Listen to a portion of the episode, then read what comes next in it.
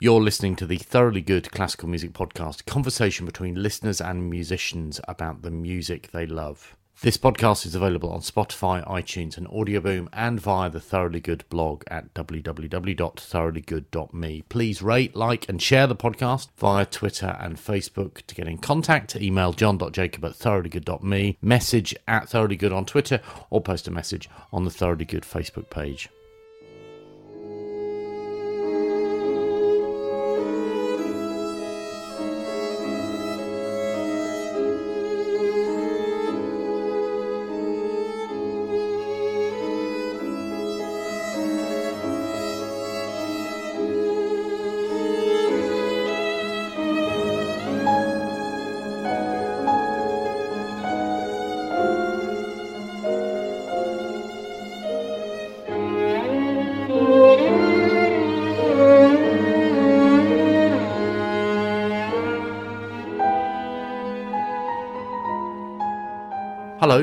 Podcast number 24 in the Thoroughly Good Classical Music podcast series features violinist Jennifer Pike, whose seventh album, one dedicated to Polish violin music and helpfully called the same name, is released on the Chandos label in the first week of January 2019.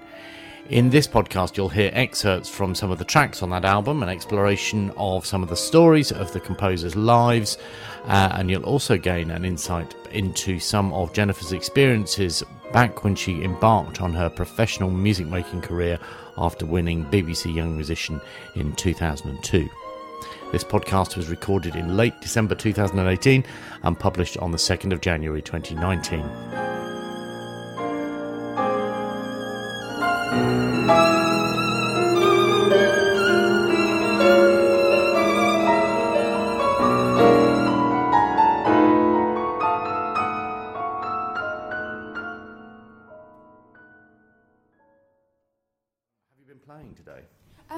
Some work this morning, yes, and then of course You make it sound as though you're having to, to defend yourself. No, I just. I'm used to having to do that as a musician. You know, have you done your practice? You know, Okay, That's the story okay. life, isn't it? So you do. You're playing every day.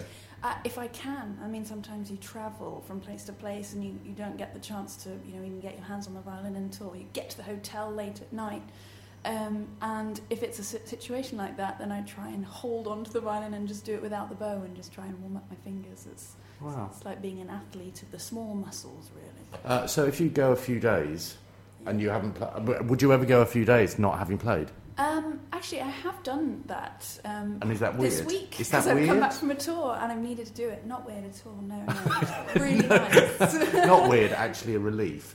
Um, I find that I have to write every day, um, and if I don't, I will start to feel as though I'm going a little bit mad. Even th- that's not to say that if I whatever I write is interesting, it absolutely isn't, but. But there's a, there's almost like a habitual thing, and I suppose I'm wondering whether The you have a yeah, yeah, yeah. And so do you, do you yeah. just feel a little bit like I feel as though I'm cheating on somebody if I haven't written, and I'm wondering whether that's the same for you. I completely get that. It's a sort of like an artist's guilt you have. Yes. Yeah, it, absolutely. Yeah, it's it starts to play with your play tricks with your mind if you haven't played for a while. I find I needed these last few days because I came back from a tour and actually I felt it being cathartic just to have a few days away from the instrument. But that doesn't mean to say that I. I, I didn't play a bit of piano, you know, and kind of do a little bit of research in some way musically, uh, coming up with programs. But I've needed to have that but the feeling of oh my goodness the violin is calling f- to me you know I, I do have that feeling yes. Uh, I'm imme- I immediately want to find out about the tour because if you weren't playing and it was really cathartic, what what happened on the tour? well it's, it's been about two months of really intense concerts where I've needed to focus every day on something I haven't had to you know no break absolutely you know focusing on the next thing constantly. So it's been rare to have a weekend you know free in, in that time it's just so that was two months of So- playing every day and performing every day. Yes, absolutely. Yeah, What a yeah. nightmare. So You'd be a I- professional I love musician. it. I love it. but, but I needed those, you know, few days completely off. Where was the tour? I need details. Well- Who did you fly with? Where did you stay? well, it started. Um, well, it started off in Poland. I've had a wonderful time in Katowice, um, which was fantastic. Um, went to Switzerland, um, and played Mozart with the Zurich Chamber Orchestra. Loved doing that. And then the Czech National Symphony Orchestra came and did a, a tour, and I joined them with Bruch and Vaughan Williams Lark Ascending and other treats. Um, so I've just been travelling. like, And so, Katowice, were you at the NOSPR Concert Hall? no, I didn't. I went to the Academy, um, but that's Uh-huh, an amazing uh-huh. hall, that, the, Yeah. the new one. My goodness! But yeah, the, the Academy was where my dad studied years ago with Henryk Górecki, and so it was amazing to come back there. Oh, play. wow. Yeah. Had you been there before? I'd never been to Katowice before, so it was. I went there in this touches on what we're meant to be talking about, but we, which we will get to. Uh, but I went to Katowice um, a few months ago. Uh, I loved it. I loved the trip. Uh, it was only for three days, but it was um, it was marvellous, and they were incredibly friendly and extremely sarcastic, They which are. really, really helped me. No end. Um, and uh, they took me on a tour. A musicologist took me on a tour of the academy shortly before term started. I think it was. I think it was in September. And she told me there was only about 150 students in the academy, and it was it was massive. It was across split sites and really gorgeous, and not like any conservatoire in the UK. Yeah, and it's it's amazing how dark they are. The people in, in Poland a lot. The Yes. character is, is, you know. Yes. It's interesting to me when you said sarcasm. Yes, they, They are. They are. they Okay. somehow they knew that I didn't like heights, and they took me on a tour. The the marketing director took me on a tour of the concert hall, and he said, "Oh, we're going to take you somewhere very special." And I went, "Oh, okay." And we were recording a podcast to be doing it, and um, and it turned out that actually where he was taking me was right to the top of the Oh, concert hall, where you can climb. Yeah, very very thoughtful. Tell me what this is about, well, please. It's about the Polish violin, as the cover gives Mhm. away on the front. Um, so it's a real exploration of works that I, I've loved for a long time and discovered. And hopefully people will, will keep playing it and these works will become, you know, more, more a staple in the concert hall. Are they not? Are they? Are they not a staple yet? I would say so, yes. Most of the pieces on there, I mean, the Szymanowski myths are not played very much. Um, the Moszkowski guitar is a, Moszkowski is a composer that, that is sort of, I mean, he's appreciated but not really played that much. And also, Karłowicz is really on the on the edge of the canon. People call it the sort of you know known composers. Yet he's so important and he's just such a discovery. Why is he loved it. important? Just saying Okay, I'll things like say he's I'll so important I mean, his isn't music, enough for me. His music is is his legacy, um, his the style of music and where it sits within Polish music and you know the whole spectrum of Western classical music, um, because his story is fascinating to me as well.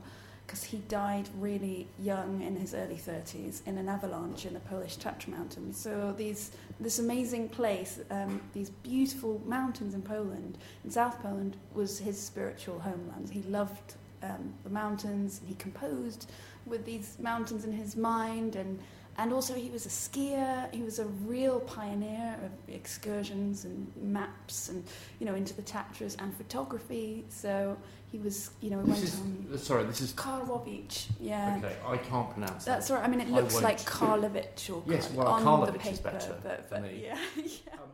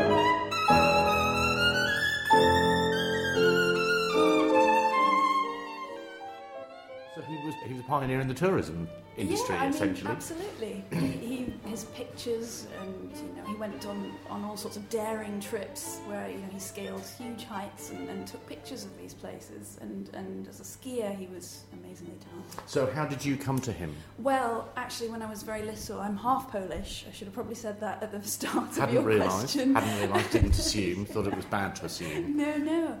So, um, you know, I grew up in that sort of area, going on holidays in that area. Uh, Although I've, I've born in England, I've, I've spent a lot of time um, in that area where he composed.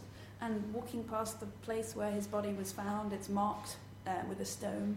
And when I was little, my grandparents would speak of this, this sort of legendary composer in a hushed voice, you know, oh, he, he died here. And uh, so years later, I've now come to his music and been blown away by it, and also kind of feel this connection, um, having kind of gone on those not quite same trips because my goodness, not death, yeah, no, no, not no. death divine trips. No. Uh, I'm going to have to drill a little deeper yes, because please, you I'll haven't you um, you haven't really told me how you came to the music. Yeah. You told me about him. Okay. I'm stickler for this. Um, when did you when did you come to it then? Who introduced you? How did you find it? Karłowicz. Yeah. Well, my grandparents were the first people that, that, that told me about this composer. Um, and then, actually, I was in a music shop in um, Krakow, and I, I got this huge pile of music. So I was fascinated by, by you know, I thought, right, I've got to, I've got to find loads of Polish music because I have to curate this festival. It was at the Wigmore Hall last year. Three concerts in one day of all Polish music. Um, and so it was just literally looking through this, this music. Is that that how somebody goes about curating a festival? Not just go to a music shop. Okay. But because it's so hard, I mean, actually, step one is how to get hold of this music, and a lot of it is so hard to get hold of. Um, not, I wouldn't say um, on this disc specifically. Szymanowski myths and pieces like that are, are out there.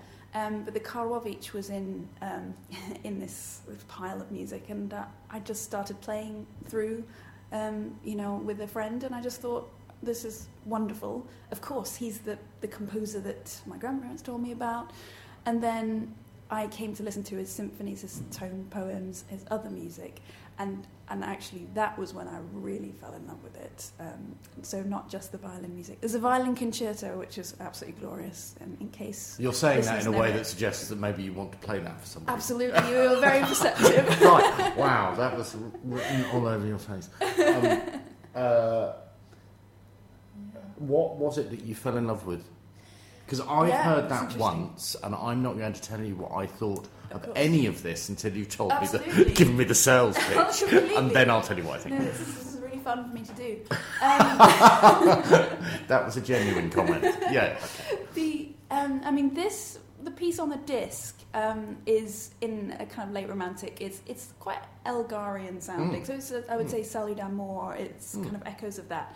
Um, but it's actually the middle section of the piece where I, I started to kind of be um, convinced by him, um, and it's the sort of the harmonies and the, the, the actually this word in, in Polish żal, which is melancholy really. It's this kind of Slavic characteristic, which is a very deeply kind of you know embedded in the soul of, of people uh, in Eastern Europe, and um, and this really speaks to me in this music. But not just this piece. I mean, I would say it's a beautiful, beautifully crafted piece with echoes of Tchaikovsky in there.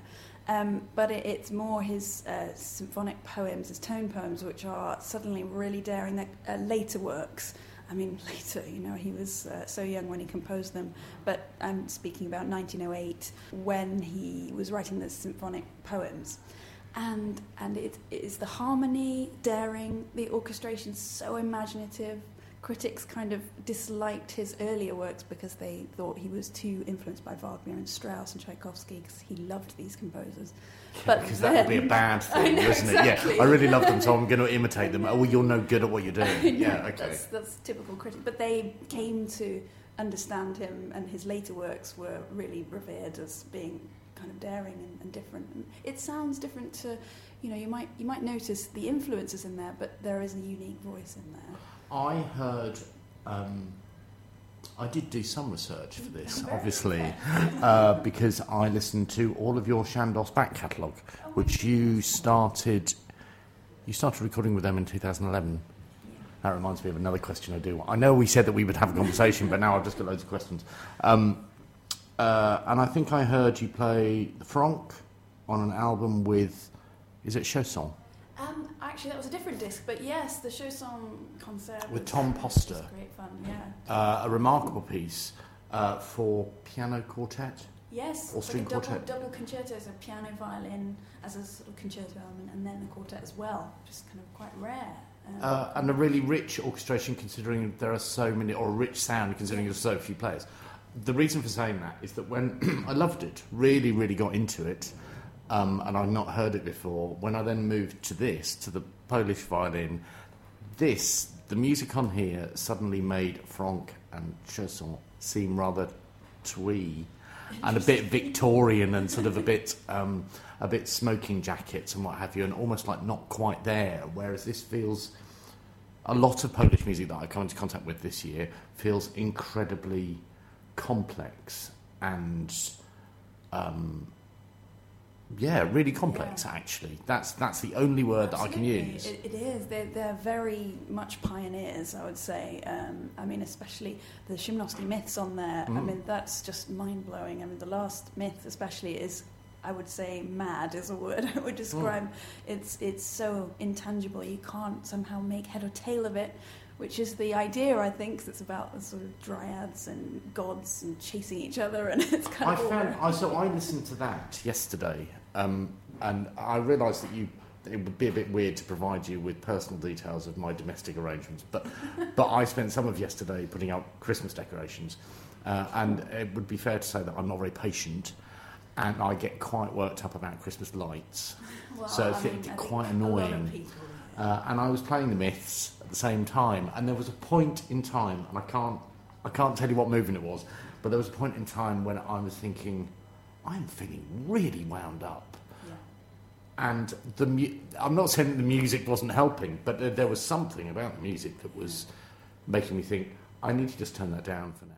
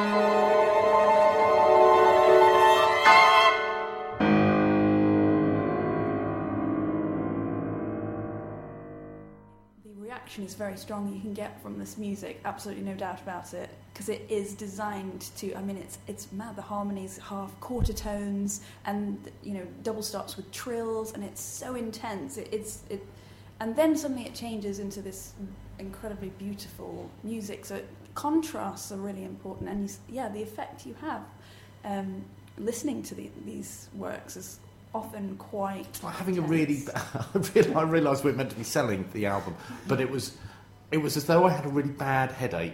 It's like a nightmare, I would say. That last, that last is a, it's a nightmarish okay, so music. It's yeah, just- you do absolutely. recognise what I'm saying. Absolutely, because I mean the myths on there are looking forward into a world that I mean it, it sounds modern now. listening to it. It's written hundreds year, you know, hundred years ago, and it is still feels like pioneering music. Um, you know, so it belongs to real, real forward-looking composers. The other thing that I was uh, completely taken aback by was um, Roxana's song, Yeah.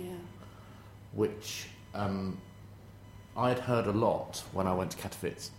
So I went, went to the NOSPR Concert Hall, had access to the hall and rehearsals, and I heard that sung by somebody over and over and over again. It didn't really, I didn't, didn't really know what it was at the time, and I completely forgot about it. And actually, when I started listening to this and stumbled on it, uh, I was completely blown away by it. Can you?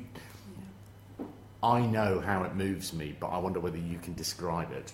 It's really I hope you can, otherwise it's Yeah, going to be a really hard.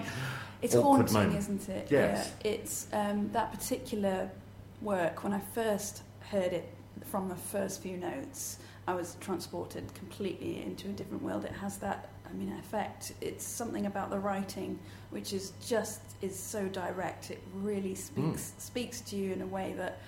I mean, only the really top composers can. It's so simple, isn't it? It's so. and um, it shifts. yeah, it- does. And the opera version, um, I, I was blown away by as well. I keep using that phrase, but there is so much, so much Polish music that does have that effect. The opera, because it's from the opera King Roger, and this is an arrangement by Szymanowski's friend for the violin, um, and the the opera version is is so um, poignant, and it's like Ravel in the orchestration, and it shifts into this kind of uh, impressionistic world and uh, and the violin and piano version is quite intimate, but it's also got this. It's kind of like an Eastern um, influence. It's got these amazing harmonies that surprise you.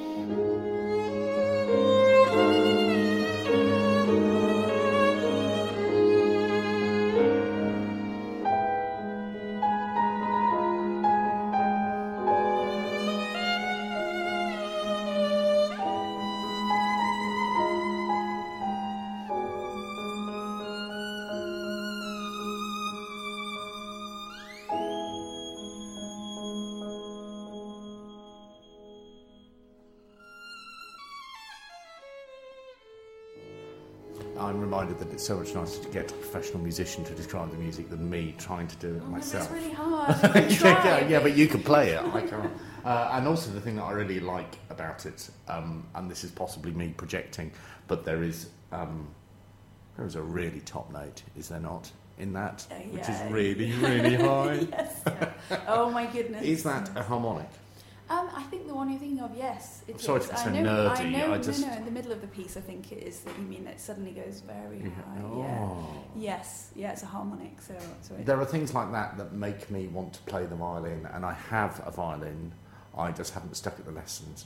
So there are, that's why I get quite nerdy about details no, like no, that. that's Sorry. wonderful. It makes Sorry. me happy thinking that you want to want to learn after listening. Um, I think I prefer to just. I think it's probably best. the pragmatic approach is to just stick to this. Um, I, the, the other thought that came to mind when I listened to it was, uh, particularly Szymanowski, was that it appears quite simple, Mm.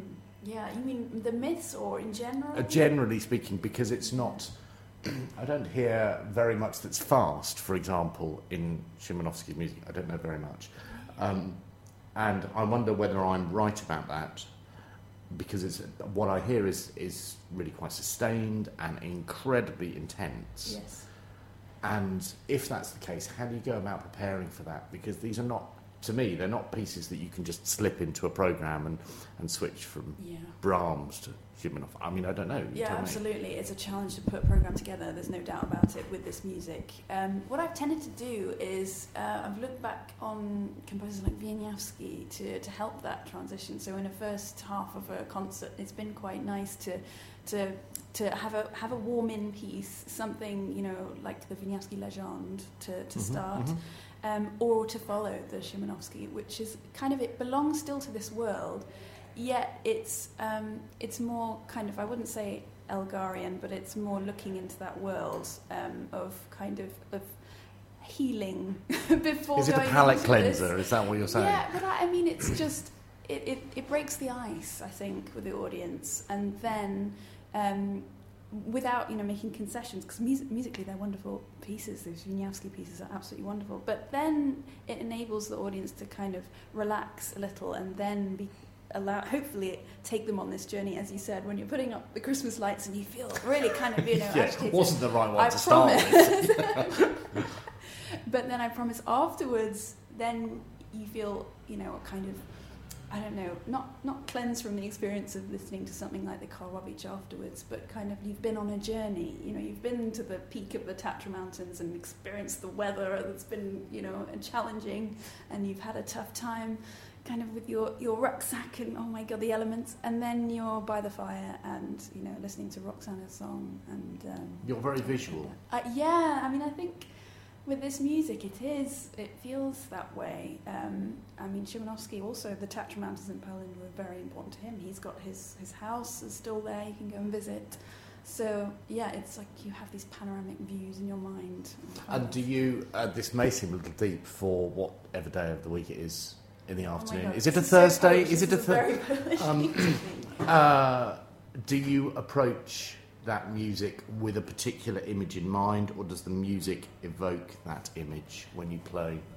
They're sort of sensations in a way. I would, um, well, it's, that's a really good question. Um, Thanks. Because it's, it's difficult to analyse it. yes. Is it difficult to answer? Um, it is difficult to Great. answer. I would say it's more that the piece um, evokes these images. Um, when, when you're when you're playing it, I, it, it has the effect of that. But with a piece that's so specifically linked to the Tatra Mountains, like the Karłowicz Impromptu, it having known about that before, perhaps you know it was easier for me to draw on that. Um, but yeah, sometimes sometimes I do get the, the sense of it's more distance and space, and um, rather than any specific image. Um, in a lot of Sibelius music, music, I get that as well. It's a, very much a kind of um, universal idea and, and senses. And I never feel I never feel freed by Sibelius. I always feel as though I've been served up something quite syrupy. I don't mean the music, goodness. not not the music syrupy, but as in as in it's incredibly intense and it's uncompromising. I love it, Yeah. but it's in, intense and uncompromising, and you probably only want to have a small glass of it because. In that, you can only have so much of something. I mean, that's for sure. So I'm really impressed if you've, for instance, listened to the whole of the disc in one in one go. That would. Why wouldn't you do that? Why wouldn't people I'm do so that? glad that you, did, that you would do that. My That's assumption is, and maybe I'm wrong about this, is that artists work with record producers with a view to putting on, um, putting together a set of works which are meant to complement one another within one entire lesson. I mean, it's almost like a recycle. Sounds really corny, Not but a recycle, a, a recycle on a on a CD. Yeah. Is that not the point? That's absolutely how I would think of it. Um, but often people think of it differently, like a sort of you know compendium, or you know one disc of an entire disc of one composer, and that's a sort of like a library type, Mm. type of um, feel. But for me, I'm very happy that you, you would come to that conclusion when looking at the, the, the back of the disc, because that's exactly how how I kind of thought about it was to spend ages agonising, really, which is what happened. What works best? Following and I the certainly, I certainly felt um, the benefit of the. I can't pronounce his name. Vin- Vin- Wieniawski. Yeah. Wienia- Yeah, Wieniawski. Wieniawski. Yeah, that's really good. Right, It's a- okay, it's not an easy language. Thanks, thank you, thank you. Uh, I certainly felt the benefit of that at the end because it did feel as though I was sort of, it's all right now. We're just going to play you this and then you can go.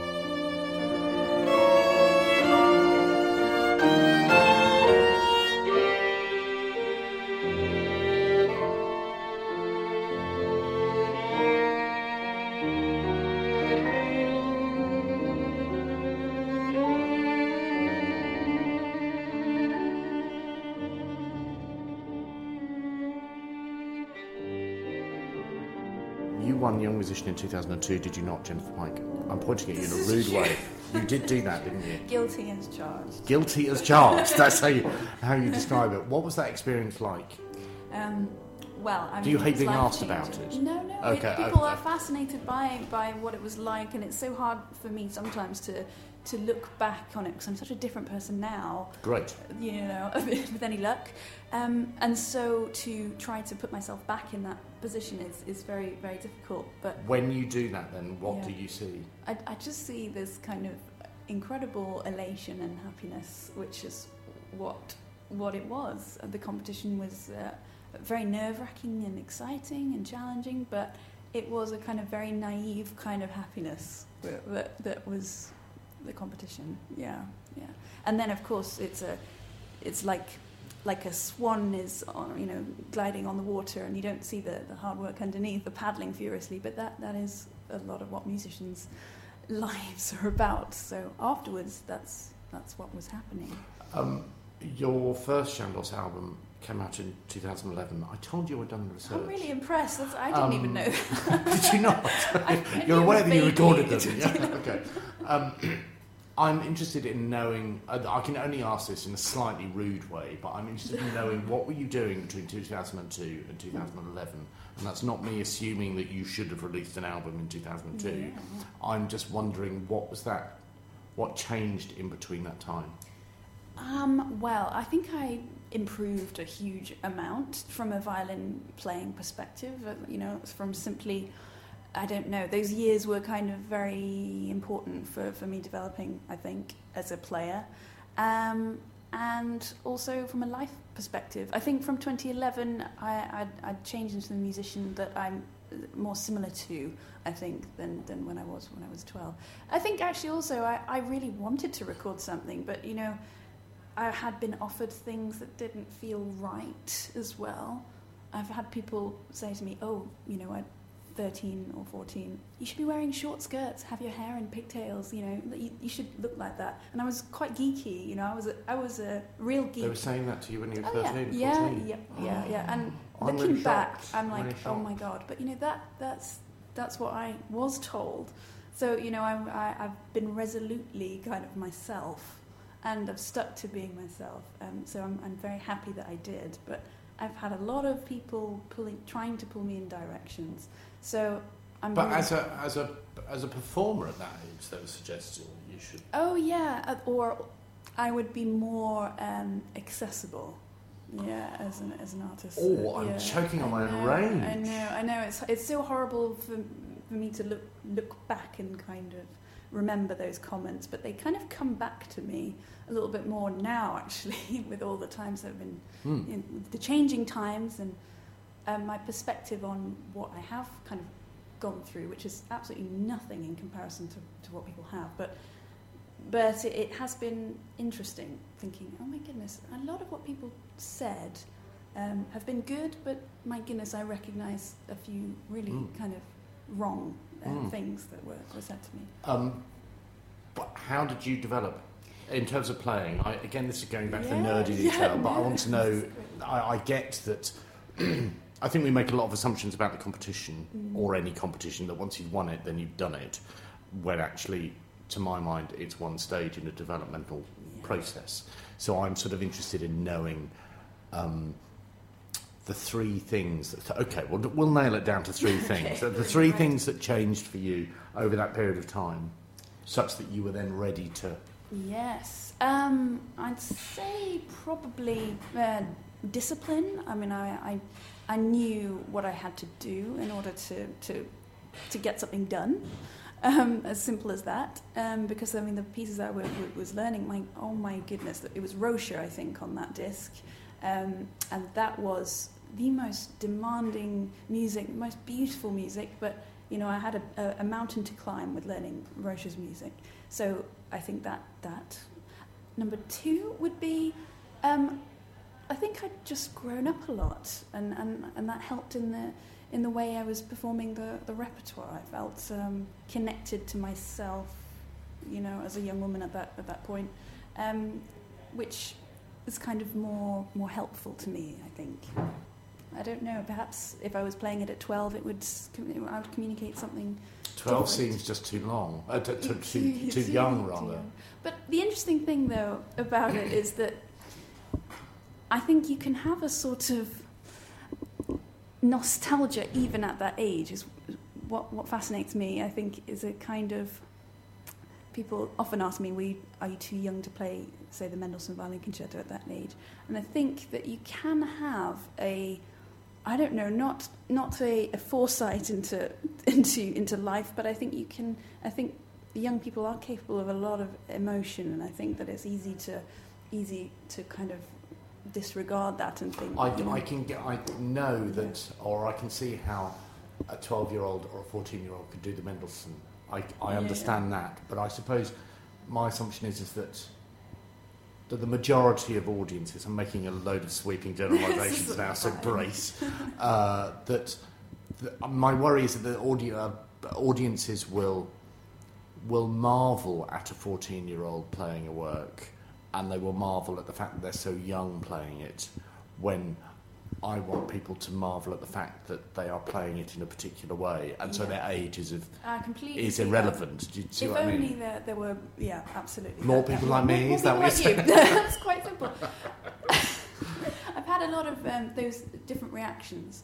I think um, at that age, when you get this sort of admiration, you you think it's because of what you've just played and what Mm. you've given the music, but actually, it's it's quite a lot. Fifty percent is, oh, you're so young. It's amazing how what you're doing. Yes. And that did annoy me actually. It yeah, did? yeah, I think so because I did.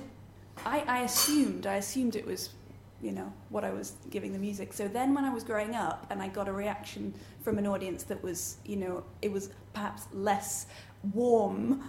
You know, in my very naive way, I was like, "Oh, I wonder why they," you know, and I'm so, you know. So there you go. That was. That I have a similar thing about the, the NYO because I when I hear lots of people, uh, friends of mine actually, who listen to to the NYO play at the proms, for example, and they will wax lyrical about the NYO. Aren't they amazing? Yes, they are. They've also worked really hard, and actually, it's just the NYO, and they've got a long way to go, and they're young, and I hate them for being young. Um, Uh, you didn't. You told me two things. You didn't tell Oh, me yes, three. Yeah. What yeah. else had changed? Um, oh, well, actually, I don't think there is a third. Yes, there must be. Ah, because I'm I'm also thinking that at that time, you know, there was there was a lot that I, I learnt. I'm trying to think from the experience. Oh, maybe it's just simply I, you know, maybe being in a recording studio, I think I'm better. I was in a better place to, to, to do that. it was very intense um, to spend, you know, hours and hours and hours um, in a studio without many breaks. It was a challenge. Do you listen back to your own recordings? Obviously, you do in the studio, but after when they've been pressed and they've been released. Very good. Um, I think a, a famous musician, I can't remember who, said, "Oh, you spend your life l- trying to live up to your own recordings." That's the problem with the recording industry. But are they dead? To, you know, d- is a bit of you? Does a bit of you think I, yeah, I'm? I don't want to hear that I again. think with a lot of recordings, I've listened to it after I've made them, and then I've spent quite a few years away from it. And then when I've listened back, I've then thought, "Oh my goodness, I was so critical when I was listening." You know, after quickly after the event of recording, and now I'm enjoying it. What's going Right. on? So I think you do need sometimes a bit of distance with your own hard work because, as is the case with so many creative people, as I'm sure you know, your inner critic is, is quite uh, can be quite loud. I find that um, I'm asking because I write quite a lot of blog posts, and I write them in a way that uh, I know lots of people who will spend quite a long time crafting them. And for me, I need to feel the motivation to write it, and then I will write it, and then I'll publish it, and then it is dead to me. I don't want to. I rarely, rarely sub-edit, and which is why they're very long. Um, and so, because they're dead to me, I never read over them again. And then, for some reason, I will stumble on one, um, and then I'll read it and think, "Oh, it was actually quite good, wasn't it?" interesting, yeah. do you? Do you, is that a It's similar exactly thing? right, right. Okay, fine. So it's, it's it's to do with the inner critic. need That's what that is. Yeah, I know. And I think I read in a in I, I don't know Cosmopolitan. I think it was or something. I'm unaware. I don't read it. It's not a publication I read. yeah, on the train. Um, that people actually, when we're talking about self-image as well, um, that you know, I mean, women especially can be quite critical of their their, their own image, and apparently looking at a photograph of yourself, that you know, immediately after it after it was taken, you get quite a negative. You'll have quite a negative, can have a negative re- response, and it's actually if you if you look at it six months later, it's amazing how that that time can then Soften result in soften the edges, and you, you think it's all right. So you need that that distance and perspective, and maybe a lot of things.